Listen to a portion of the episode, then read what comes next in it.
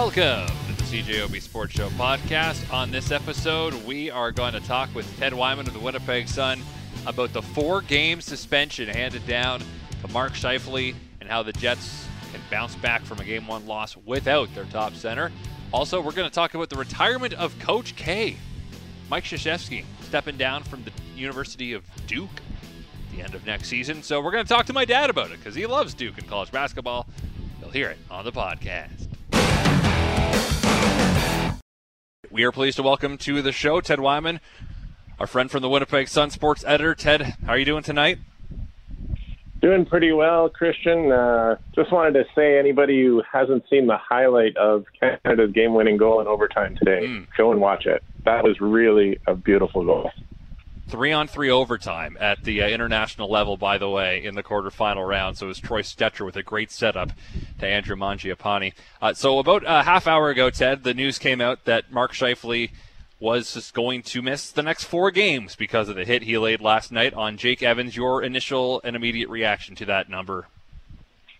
Yeah, um, pretty high. Uh, you know, it's stiff because this is the playoffs. This is not like a regular season suspension. I can't even imagine what the suspension would have been if it were the regular season. And, uh, you know, it's a pretty strong statement by the Department of Player Safety that Mark Scheifele made a very reckless hit on Jake Evans. That's the way I saw it all along.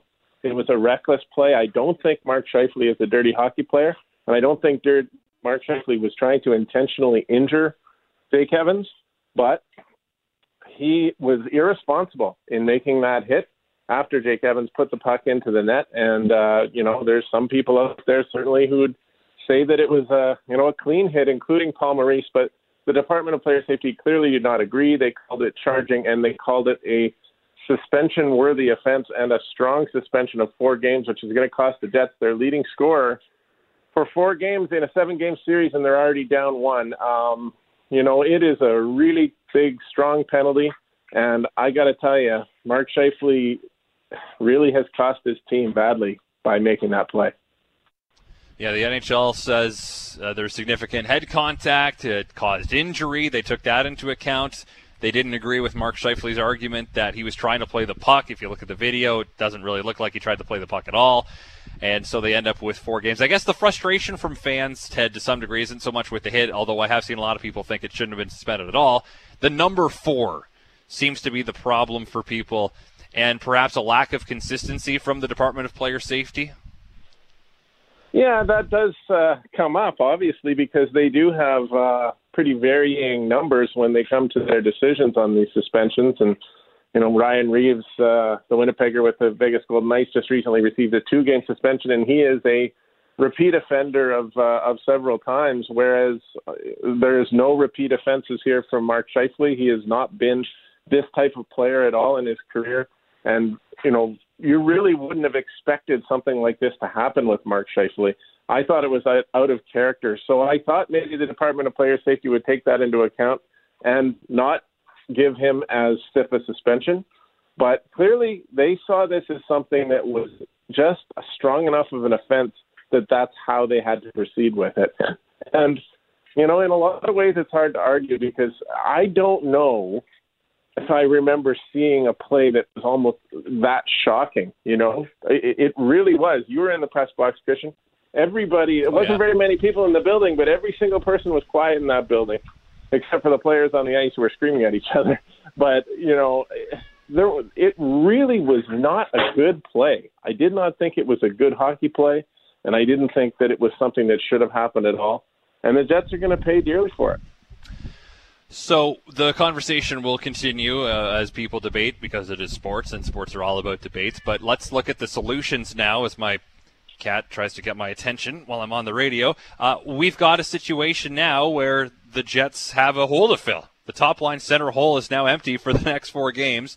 We saw in the bubble last year Andrew Copp move up to that spot, but they did not have Pierre Luc Dubois last year. They did not have Paul Stastny last year. We also don't know if Stastny will be able to play tomorrow night. What do you think the Jets should do in that number one center hole? Well, the lineup changes, in my opinion, are entirely predicated on whether Paul Stastny can play or not. And if it's me making that choice, I put Paul Stastny in that number one center role with Blake Wheeler and uh, Kyle Connor. I think he's the guy that can handle the responsibilities at both ends of the ice the best. He's the veteran player. I think the Jets miss Paul Stastny immensely in that game. He's just such a leader for this team uh, late in the season and throughout uh, these playoffs so far. And I think that you know if they can get him back in the lineup, we don't even know what his injury is, Christian. So it's not. Uh, there's no guarantee he's going to play at all in this series. When they say day to day, that could be a lot of days.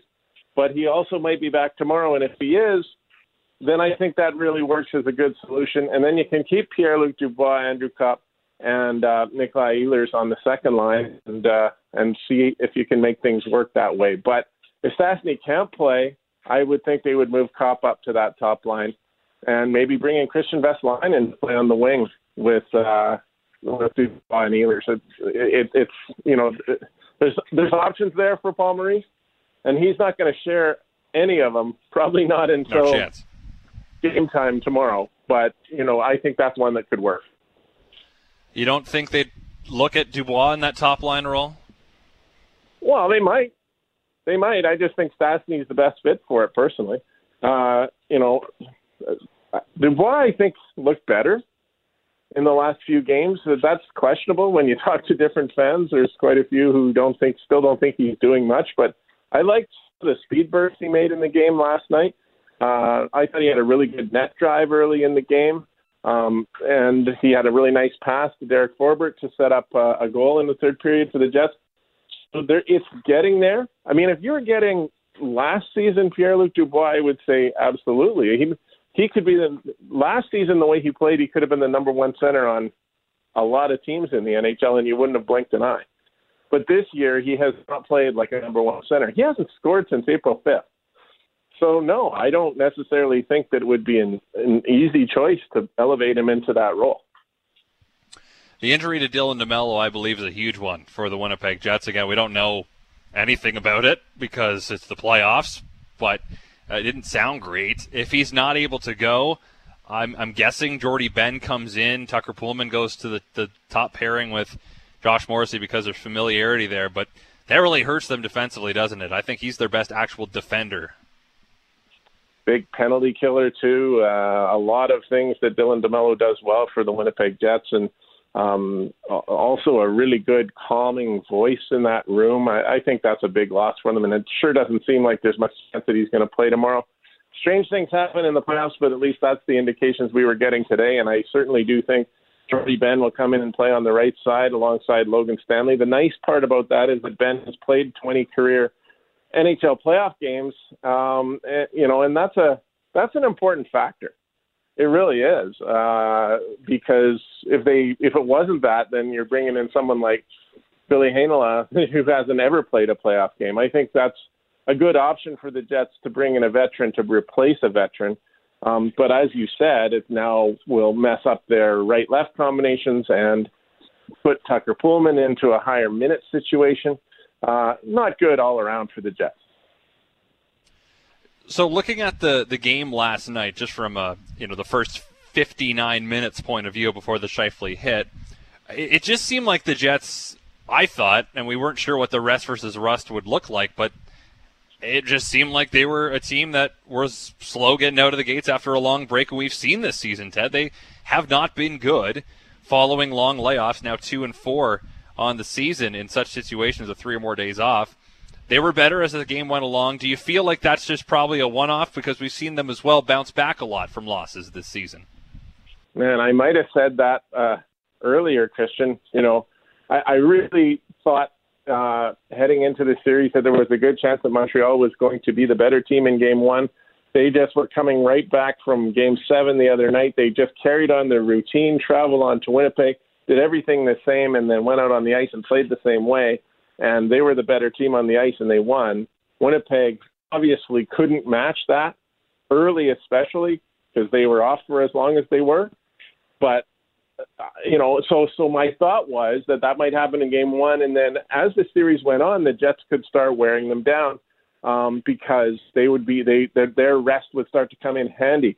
There's going to be three games and four nights coming up in a couple of days, starting tomorrow night, and that could be really difficult for the Montreal Canadiens Now, that being said, this situation with the Jets not having Scheifele, not having DeMello, potentially not having Stastny, that is a lot to overcome. So it's hard to imagine them, you know, doing, you know, coming back and, and really starting to take control of this series at this point. But there's a reason why this team was built the way it was. It's got a lot of depth.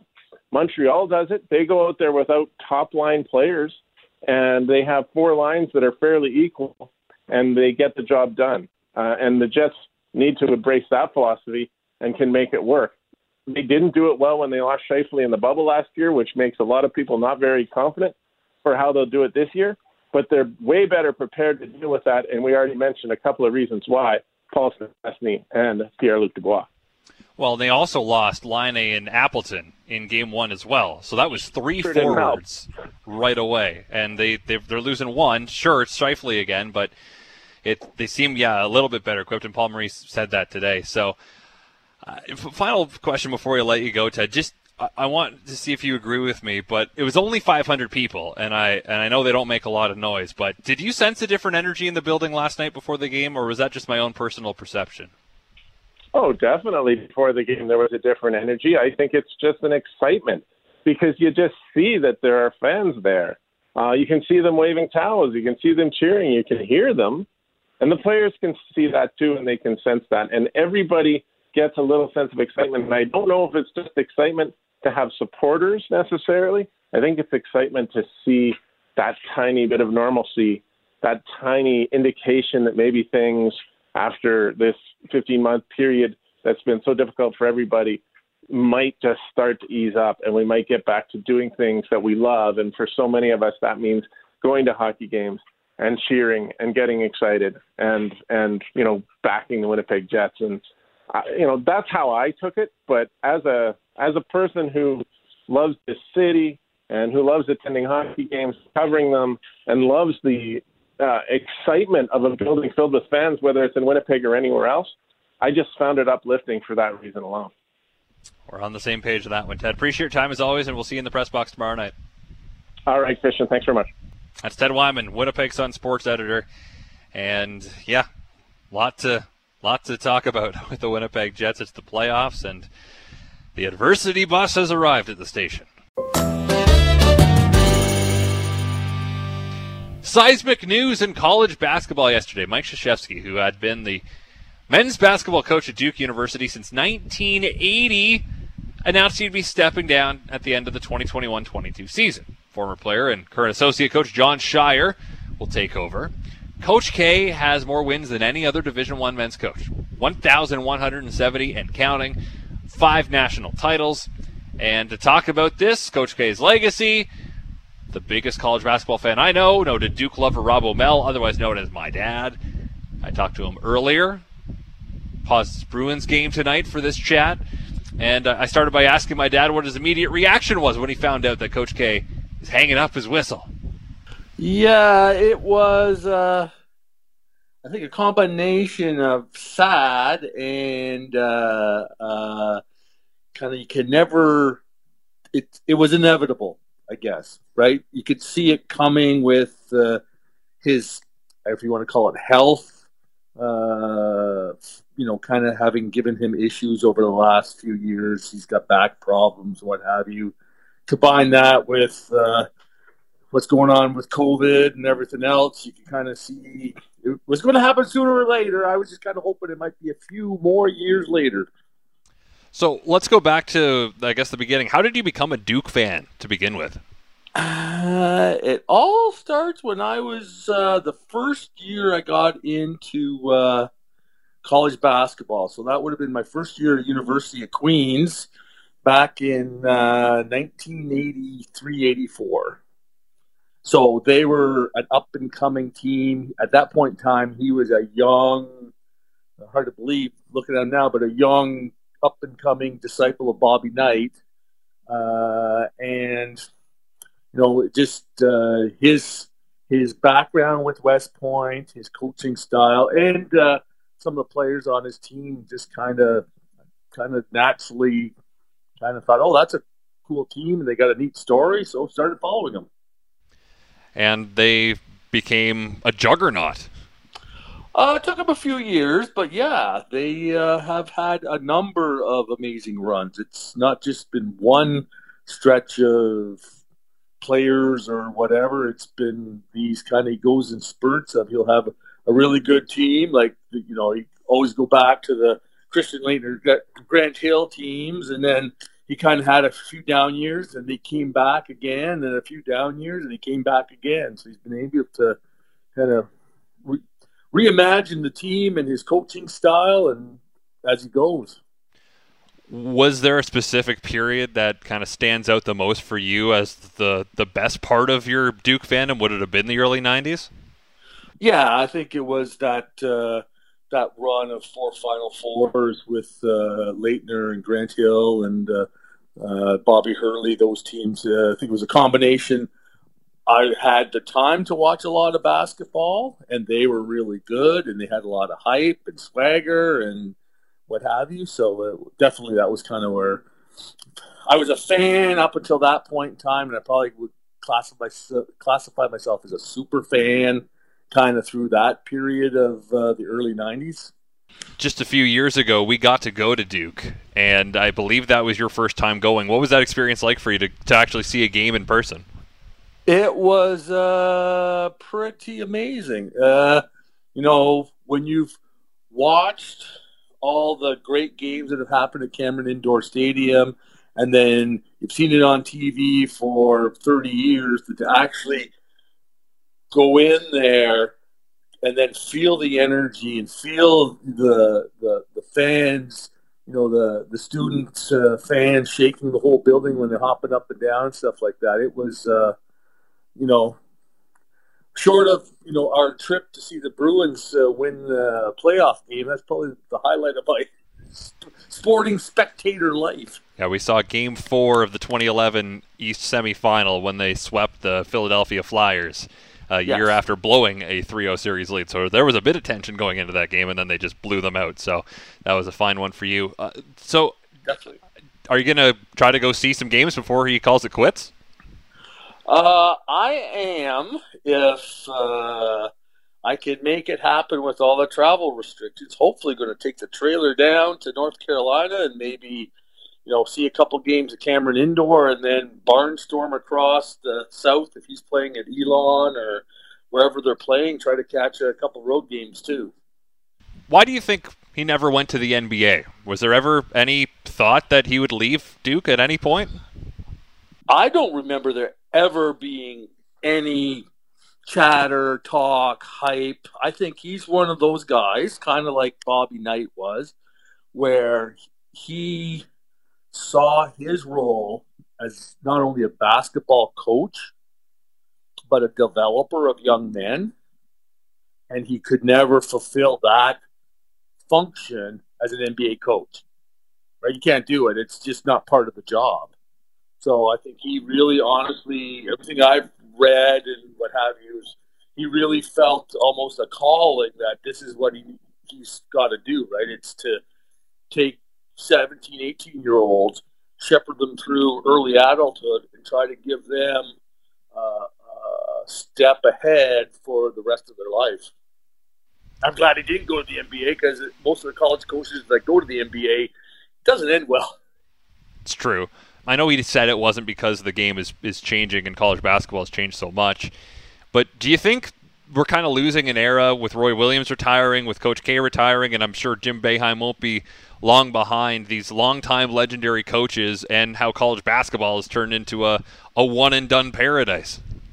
Well, I think that's what you're seeing is, is exactly that transition. You're transitioning from, you know, if you want to call it the story basketball programs to basically made for TV content where you want the flashy young coaches who can give the sound bites and can do the the recruiting to get the one and duns to drive ratings and all that sort of stuff, right? I, I think you, look at most people now don't follow you know a given basketball team; they're following the individual players.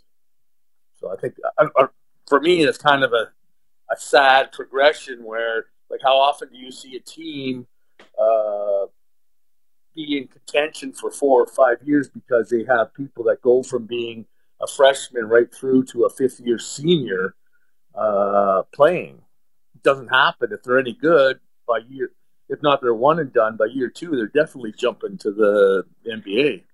Coach K really transitioned over, I think, the last 10 years from having a team like they did in 2010 with seniors like Nolan Smith and Kyle Singler and Jon Scheyer, who we will get to, to a team now where every year you, you kind of forget who's on the team because it's a complete turnover almost every year. I find it's it's really gotten difficult as a fan of college basketball, whether obviously Duke foremost, but even some of the other like North Carolina, the Indianas, the uh, you know the the great programs of the past. You kind of go, I don't know who's on because it's every year it's another batch of top 50 you know all american high school players right you don't get the people you know the only people that stay behind are those role player guys coming off the bench predominantly. So it's hard to follow for sure. I just looked up Nolan Smith and uh, Singler both juniors on that team, but Scheyer was a senior. And speaking of Scheyer, he's been picked as the replacement. I know people out there probably don't know much about him. He, you know, he never made it in the NBA. He's coached around in, in some spots assistant wise. Is it even possible for him to be successful following someone like Coach K? Uh, it all comes down to what you consider successful. Is he going to is he going to win five national championships and be a coach there for forty years? Highly doubt that. But uh, I think he's got the goodwill and the philosophy of Coach K that will take him uh, a, a fair ways. And I think because of the program's prestige, he's still going to get uh, pretty good recruiting classes. So he, you know, he's going to be competitive, and then it comes down to, uh, as seems to be nowadays, it comes down to, can you put together the right combination of one and duns to take you through to the final four? And there's no guaranteed recipe for that. You just look at Kentucky and Duke; both they've had success with the one and duns, but they've also had some pretty major failures too. So time will tell. Couple more for you, and then I'll, I'll let you go watch your uh, your Bruins game here tonight. Uh, just looking at the breadth of Coach K's career, are you confident in saying he's the greatest men's college basketball coach of all time? I am just because he played. If you go back, you know, pre uh, integration, there's some college basketball coaches that had some pretty amazing records and winning percentages, but it wasn't really the same basketball. So I think with Coach K having coached as long as he had and coached kind of what we you know coach basketball as we know it uh, under the rules that we know it uh, of today. I think yeah, for sure. I don't know. The only person you could throw in there would be John Wooden, and he had the you know if you want to call it the luxury of of two uh, top five, top ten maybe centers of all time uh, as the cornerstones of his teams, right? So, can you confidently say in your heart of hearts that there was never anything untoward that ever happened under the table under Mike Krzyzewski's reign?